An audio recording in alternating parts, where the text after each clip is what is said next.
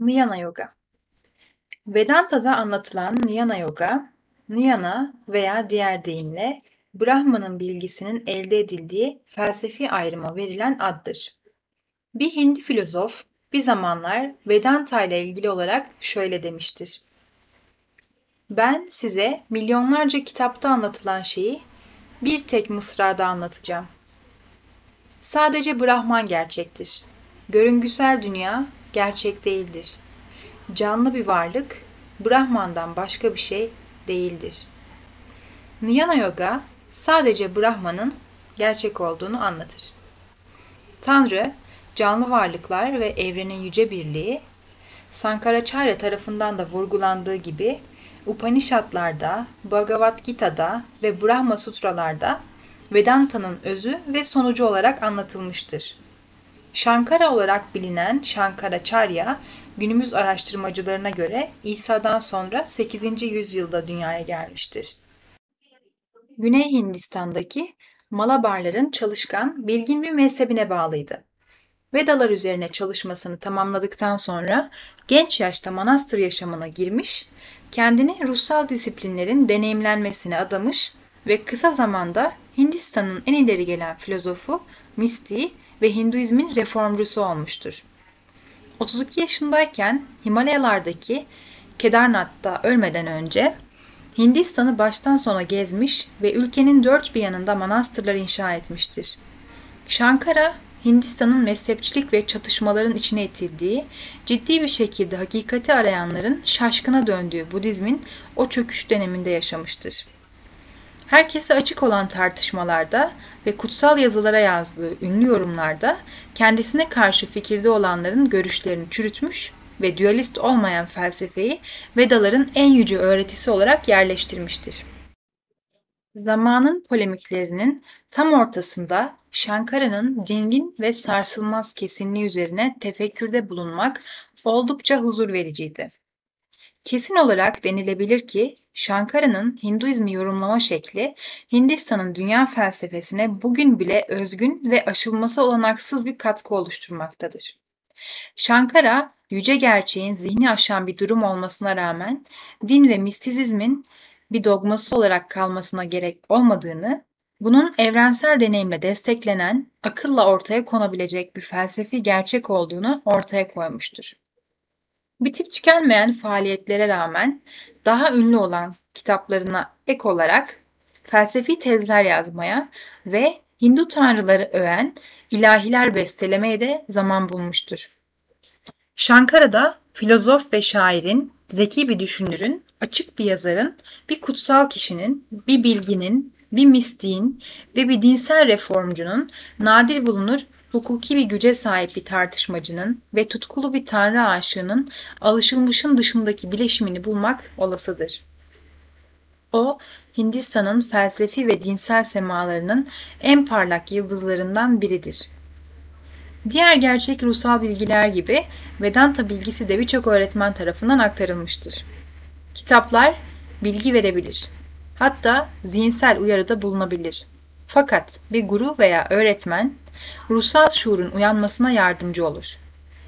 Doğal olarak nitelikleri daha önceki bölümlerde anlatılmış olan bu öğretmenden yüksek bir mükemmelliyetlik derecesi beklenir.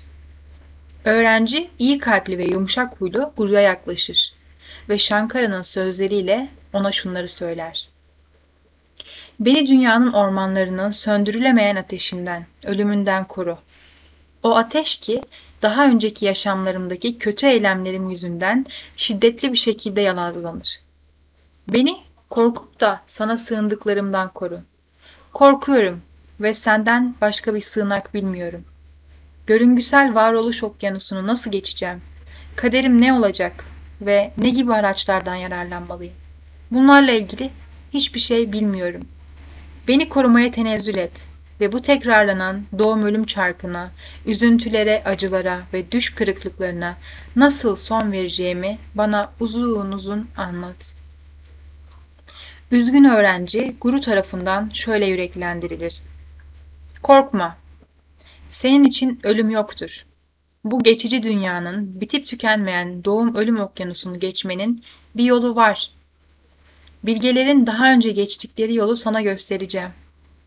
Kendini kendin olmayana bağlanmış olarak bulmanın nedeni aynı zamanda tek başına doğum ölüm çarkının devamına neden olan cehalettir.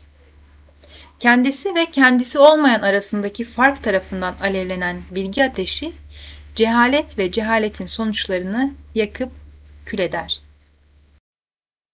Vedanta üzerinde verimli bir çalışma yapabilmek, bedenlenmiş ruhun yaşamında bazı kısıtlama ve acıların kaçınılmaz olduğunun sezgisel olarak bilinmesini bir ön koşul olarak gerektirir.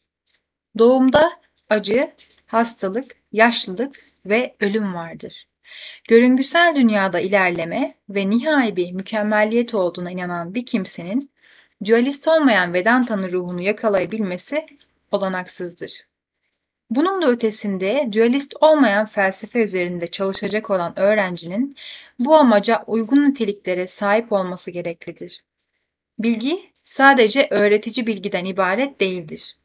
Bu bilgi insanın karakterinde bir dönüşüm sağlamalı ve ona güncel yaşamındaki aktivitelerde esin kaynağı olmalıdır. Tarafsız bir bakış açısı, gerçeklere sıkıca bağlanmak ve dürüstlük bilimsel bilgi açısından uygun olabilir. Fakat Vedanta bundan daha fazlasını gerektirir. Vedanta çalışmak için gerekli olan belli başlı dört disiplin vardır. 1. Gerçek ve gerçek olmayan arasında ayrım. Bu ayrım yalnızca ebedi ve değişmeyen Brahman'ın gerçek olduğu ve tüm diğer nesnelerin geçici ve gerçek dışı olduğu inancına dayanır. Öğrenci dünyada ve cennette beklentisi içine girebileceği mutlulukların gerçekliği hakkında daha önceki yaşamındaki deneyimler nedeniyle hayal kırıklığına uğramış olarak dünyaya gelir. Ayırt edebilme gücü ilk ve en önde gelen disiplindir. Bu olmaksızın bundan sonra gelen disiplin deneyimlenemez. 2. Dünya nimetlerinden feragat etme. Bu dünyada mevcut olan, elle tutulabilir tüm nesnelerin verebileceği ve erdemli bir ruhun cennette ulaşabileceği tüm haz ve mutluluklardan azat olmak anlamına gelir. Yapılan tüm eylemler sonludur. Dolayısıyla bu eylemlerin sonuçları da sonludur. Eylemi yapan onun bedeni, duyu organları ve kullandığı fiziksel araçlar gibi kalıcı olmayan etkenler kalıcı sonuçlar doğuramaz. Vedanta üzerine çalışacak olan öğrenci sadece gerçek ve gerçek olmayan arasındaki farkı ayırabilecek bir yetiyle değil, gerçek olmayanı bırakabilecek büyük bir güçle de donanmış olmalıdır. Gerçek olmayan çok büyük bir sıklıkla bize gerçek gibi görünür ve yine çok büyük bir sıklıkla gerçek olarak bildiğimiz şeyden vazgeçebilecek güçten de yoksunuzdur. 3. Bunlardan sonra altı erdem gelmektedir. Bunlar beden ve duyuların kontrol edilmesi, zihnin kontrol edilmesi, duyu organlarına egemen olabilme ve bir kez bu organlar üzerine egemenlik kurulduktan sonra bu organlara karşılık gelen nesnelere geri dönmenin önlenmesi, tahammül, konsantrasyon ve inanç. Kendi kendine egemen olabilme, nefsi köreltmek ve nefsi eziyet etmek ile karıştırılmamalıdır. Tahammül etmeyi öğrenmek suretiyle öğrenci, sıcak ve soğuğa, zevk ve acıya ve diğer zıtlıklara hiç rahatsız olmadan katlanabilir duruma gelir. Konsantrasyon aracılığıyla zihni ideal bir konumda tutmayı başarır. İnanç, onun öğretmeninin öğrettiklerini saygıyla dinlemesini ve kutsal yazıların emirlerine uymasını sağlar. Bu inanç, mekanik bir inanç olmayıp, olumsuz ve alaycı tavrın tersine, zihnin gerçeğin mevcudiyetiyle ilgili olumlu bir tavrıdır. Devamlı endişe duyan bir insan acı çeker. 4. Özgürlüğü arzulamak. Ciddi bir Vedanta öğrencisi, akılcı yoldan yaptığı incelemeler ve gerçek deneyimlerine dayanarak dünya hayatına bağlı insanın bağımlı bir yaratık olduğunun ve hiçbir zaman gerçek anlamda mutlu olmadığının farkına varır. Dolayısıyla bu yola gerçek anlamda hevesli olan kişi özgürlük arayışı içindedir. Fakat bu arzu hayal kırıklığından ve dünyasal bir kayıptan doğan geçici bir istek olmamalıdır. Gerçek anlamda dünya nimetlerinden feragat etme ve özgürlük arzusu içinde olma, diğer disiplinlerin onlar aracılığıyla meyve verdiği iki yaşamsal disiplindir. Bunlar olmaksızın ahlaki erdemler bile ancak ruhsallık serabı yaratabilirler. Upanishadlar, özün kendisini ancak onu çok şiddetli bir şekilde arzulayanlara aşikar ettiğini söylerler. Sankaracharya, özgürlüğe kavuşabilmekte Bhakti'nin önemli bir araç olduğunu vurgular ve onu gerçeğe ulaşmak için tek amaçlı bir arzu olarak tanımlar. Bu duygusal dürtü olmaksızın gerçeğin arayışı içinde olan kişi sıklıkla felsefi spekülasyonların ıssızlığı içinde kaybolur ve zihinsel jimnastik yaparak tatmin olmaya çalışır. Bilgiye giden yol sarp ve çetindir ve dünyadaki vazifelerinin sürekli olarak farkında olanlar için kişisel olmayan bu gerçeği aramak oldukça güçtür. Dolayısıyla bu yol genellikle dünya nimetlerinden feragat eden keşişler tarafından izlenir. Hindistan'ın manastır ideali Buda'nın zamanında yeni bir itici güç kazanmış olsa da Hindu kültürünün kendisi kadar eskidir. Upanishadlar, Bhagavad Gita ve Brahma Sutralara yazdığı yorumda Sankaracharya, Brahman'ın sezgiye dayalı bilgisinin ister ritüelistik, ister hayırseverliğe dayalı olsun her türlü faaliyetle uyuşmazlığını kesin olarak vurgular. Zira bu tür faaliyetler faaliyette bulunandan, bu faaliyetin aracından ve yine bu faaliyetin sonucundan bağımsız olarak düşünülemez.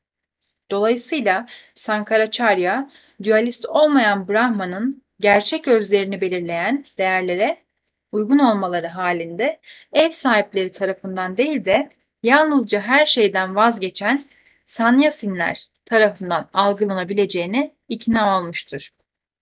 Sanyasinler dünya nimetlerinden tamamıyla feragat eden ve özgürleşmeye ulaşmak için hiçbir mülkiyeti olmaksızın yaşayanlardır. Bir sanyasin sadece maddi anlamda değil, ruhsal anlamda da fakirdir. O, iyi ve kötü, arzu ve nefret, korku ve aşk gözlülük gibi tüm zıtlıklardan azat olmuştur. Öğretmenine doğru bir şekilde yaklaşan nitelikli öğrenciye öğretmen cehaletin üstesinden gelebileceği ve varoluşun tekliğini deneyimleyebileceği bilgiler verir. Öğrenciye saf şuurun, maya veya cehalet nedeniyle içkin Brahman veya her şeye kadir olan, her yerde olan ve her şeyi bilen yaratan, evrenin yaratıcısı, koruyucusu ve yok edicisi olarak ortaya çıktığı anlatılır. İçkin Brahman'dan bir araya geldiklerinde evreni ve içindeki tüm fiziksel nesneleri oluşturan beş süptil element yani akasha, hava, su ve toprak türer. Aynı cehaletin etkisiyle Brahman bir zihin, beden, ruh organları nefes ile donanmış olan bireysel ruh olarak ortaya çıkar. Ve bu kişisel ruh ölüm ve doğumun kurbanıdır. Daha önce anlatıldığı gibi bunların hepsi Vedanta'da gerçek olmayanın ilizyonel olarak gerçeğin üzerine bindirilmesi olarak anlatılır. Bu üst üste bindirme tıpkı serapta ilizyonel olarak görünen suyun çölü etkilememesi gibi en azından saf şuurun doğasını değiştirmez. Ancak göreli bakış açısından bakıldığında Brahman evreni oluşturan sebeptir. Maya maddi sebep, katışıksız zeka ise etkin olan sebeptir. Bundan sonra öğretmen bu ilizyonel üst üste bindirmenin yalanlanmasını veya reddedilmesini anlatır. Yılan olarak algılanan ipin yapılan incelemeden sonra ipten başka bir şey olmadığının ortaya çıkması gibi cehaletle başlayan ve maddi evren, fiziksel beden ve içkin Brahman olarak sona eren gerçek olmayan şeylerden oluşan dünyanın sonuçta saf Brahman'dan başka bir şey olmadığının idrak edildiğini anlatır. Çünkü maddi evren, fiziksel beden ve içkin Brahman bunların tümü cehalet nedeniyle gerçek üzerine bindirilmiştir. Zaman ve uzay gibi nedenselliğin ta kendisi de fenomenler alemine aittir ve Brahman'ı etkileyemez. Sadece Brahman vardır. Brahman'dan ayrı olarak evren mevcut değildir. Vedanta ne üstü kapalı, kapalı olarak Brahman'ın evren haline gelişini kabul eden tüm tanrıcılıktır, ne de etkisi altında Brahman'ın evreni yansıttığı Maya'nın gerçekliğini kabul eden illüzyonizmdir. Nihai bakış açısından bakıldığında ne yansıtma ne de oluşum vardır. Saf şuur değişmez. Dualist olmayanlara göre Brahman'ın gerçek doğası reddetme yöntemiyle algılanır. Her reddetme eylemi ardında pozitif bir kalıntı bırakır. Dolayısıyla yılan reddedildiğinde ip kalır ve ip reddedildiğinde başka bir şey kalır. Tüm değişen üst üste bindirmeler reddedildikten sonra geride saf şuur olan bir varlık kalır. Kimi Budist filozofların da ileri sürdüğü gibi reddetme süreci mantıklı sonuca erdirildiğinde geride kalan şeyin boşluk veya var olmayış olduğu iddia edilebilir. Buna yanıt olarak boşluğun farkında olan algılayıcı bir şuurun olması gerektiği söylenir. Ve bu şuur Brahman'dır. Bu olgudan gerçekten kuşku duyan veya reddeden bu kişinin kendisi bizzat Brahman'dır. Öğrencinin Brahman ile birliğinin farkına vardığı bu süreç nedir? Öğretmen ona Vedanta bilgeleri tarafından deneyimlenen ve doğrudan doğruya bu birliği vurgulayan ve en sonunda da filozoflar tarafından anlatılan dört büyük Vedik cümleyi öğretir. Bu dört cümle şunlardır. O sensin, ben Brahman'ım. Bu öz Brahman'dır ve Brahman şuurdur. Batılı birçok insanın aşina olduğu o sensin ile başlayalım. O sözcüğünün doğrudan anlamı içkin Brahman'ı ve onun onunla ilintili olmayan temel düzeyini mutlak şuuru içerir. Aynı şekilde sen sözcüğünün doğrudan anlamı jiva veya bireysel ruhu, bedenin kısıtlı eklentileri, zihin ve duyu organları ile ilintili olan ve biraz ilgi, biraz güç ve biraz bağımlılıkla donanmış olan bireysel ruhu ve onunla ilintili olmayan temel düzeyi olan saf şuuru içerir. Fakat o ve sen sözcüklerinin hiçbir kısıtlı eklentiyle ilintili olmayan saf şuurun ta kendisinin ima edilmeye çalışıldığı bir anlamı da vardır.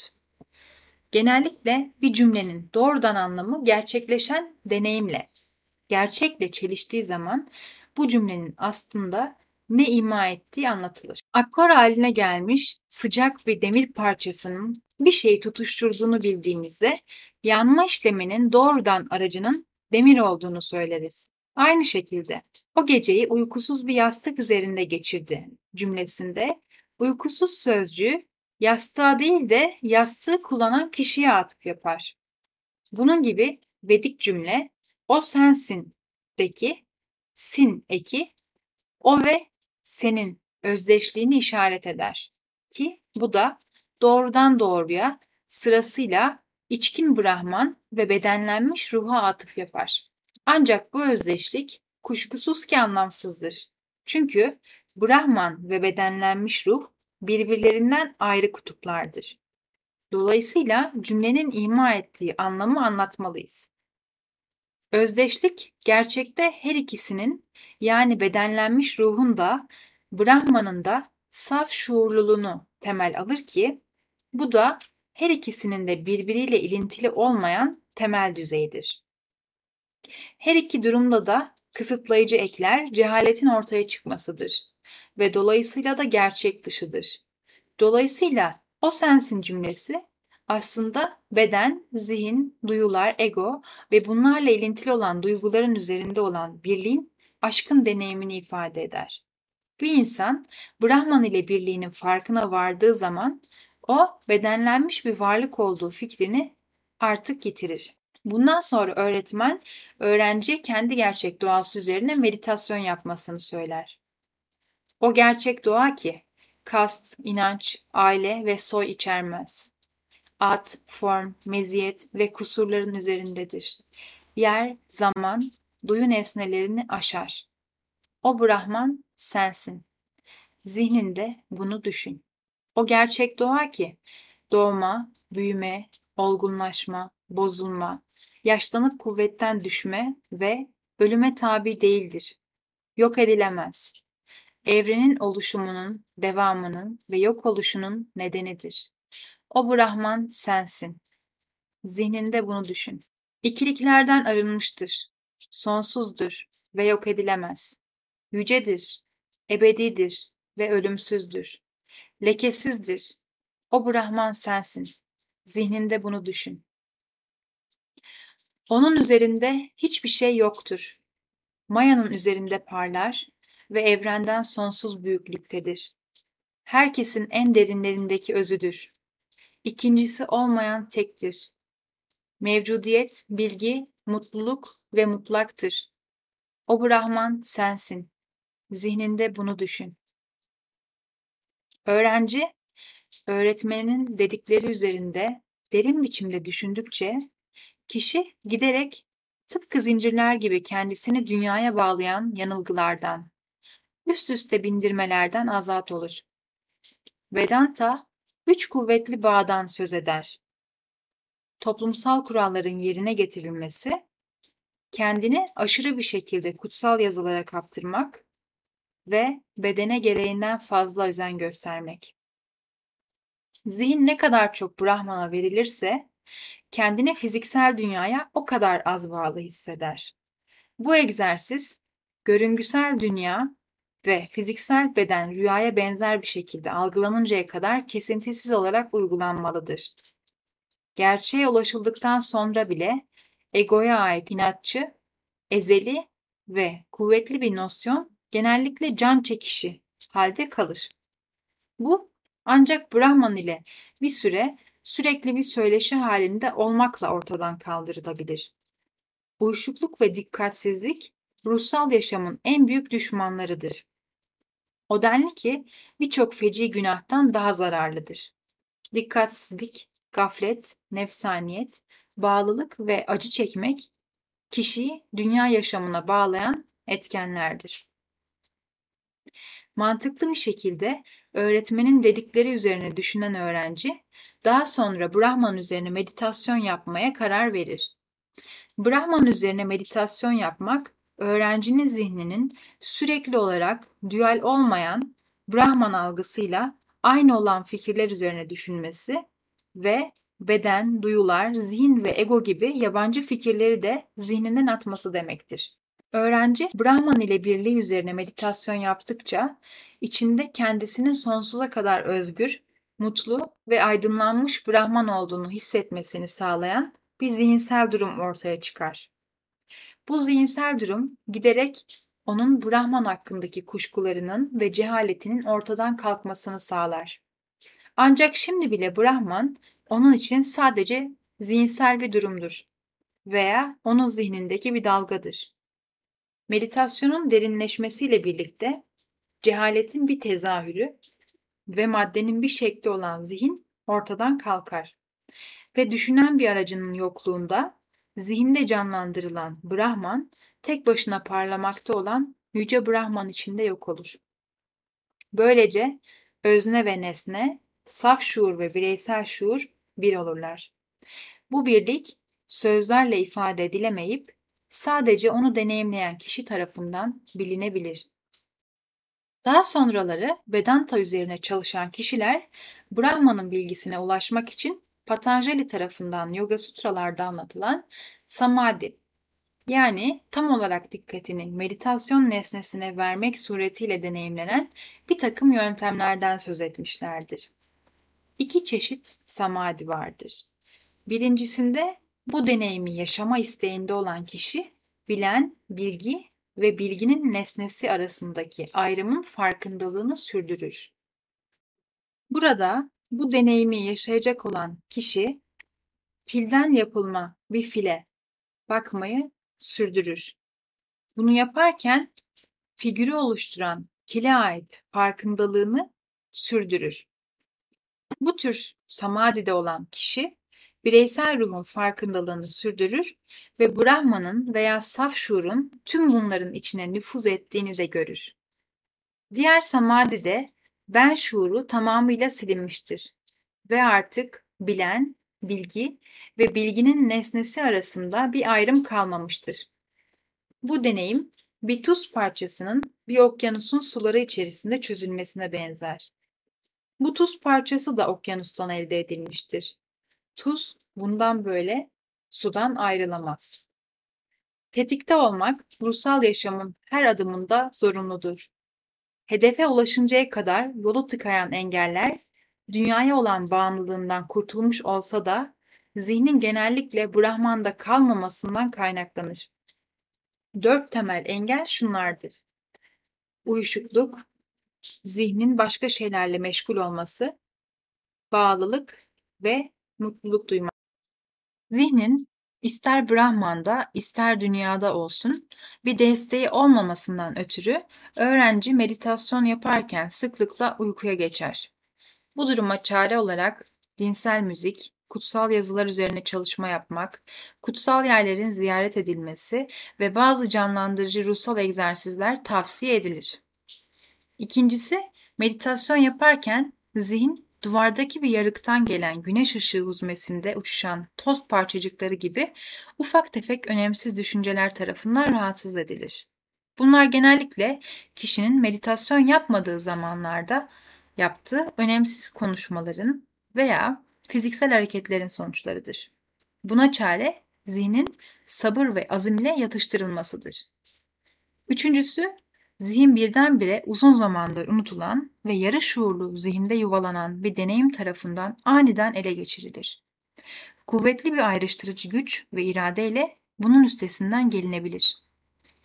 Ve sonuncu olarak da kişi daha aşağı seviyede bir haz duygusu ve Brahman'ın mutluluğunun ön tadımı ile tatmin olur ve nihai hedefe ulaşmak için isteksizlik gösterir. Bu, bir taşın altında bir hazine saklı olduğunu duyan bir insan örneğiyle temsil edilebilir. Kişi oraya yaklaştıkça güçlü bir ejderha kendisine meydan okur. Bunu bir ölüm kalım savaşı izler ve ejderha öldürülür. Fakat kişi düşmanının ortadan kalkmış olmasından çok büyük bir sevinç duyar ve hazineyi tamamen unutarak mutlulukla dans etmeye başlar.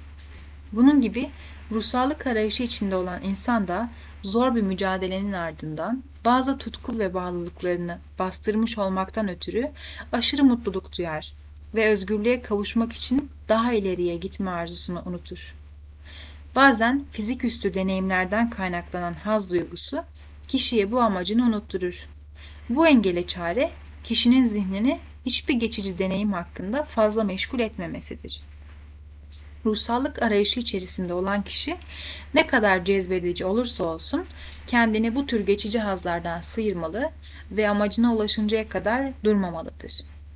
İnanan kişi içtenlik ve hevesle, ciddiyet ve kararlılıkla, sabır ve ideali için duyduğu aşkla ve de öğretmeninin dualarıyla ve Tanrı'nın lütfuyla ister büyük ister küçük olsun en sonunda tüm engellerin üstesinden gelir. Ve Brahman ile birliğinin farkına varır. Artık hapisteki aslan kafesinden azat olmuştur ve yeniden ormanda, doğal ortamında dolaşabilir. Bağlı olan ruh henüz bedendeyken özgürlüğe kavuşmuştur. Kendisi korkulardan arınmış olan özgür ruh herkese korkusuzluk vaat eder. Kendisi tasalardan arınmış olan o, kimseye sorun oluşturmaz. Ruhun ölümsüzlüğünün, ikilik içermeyişinin ve tanrısallığının büyüsü altında yaşar, çalışır ve ölür.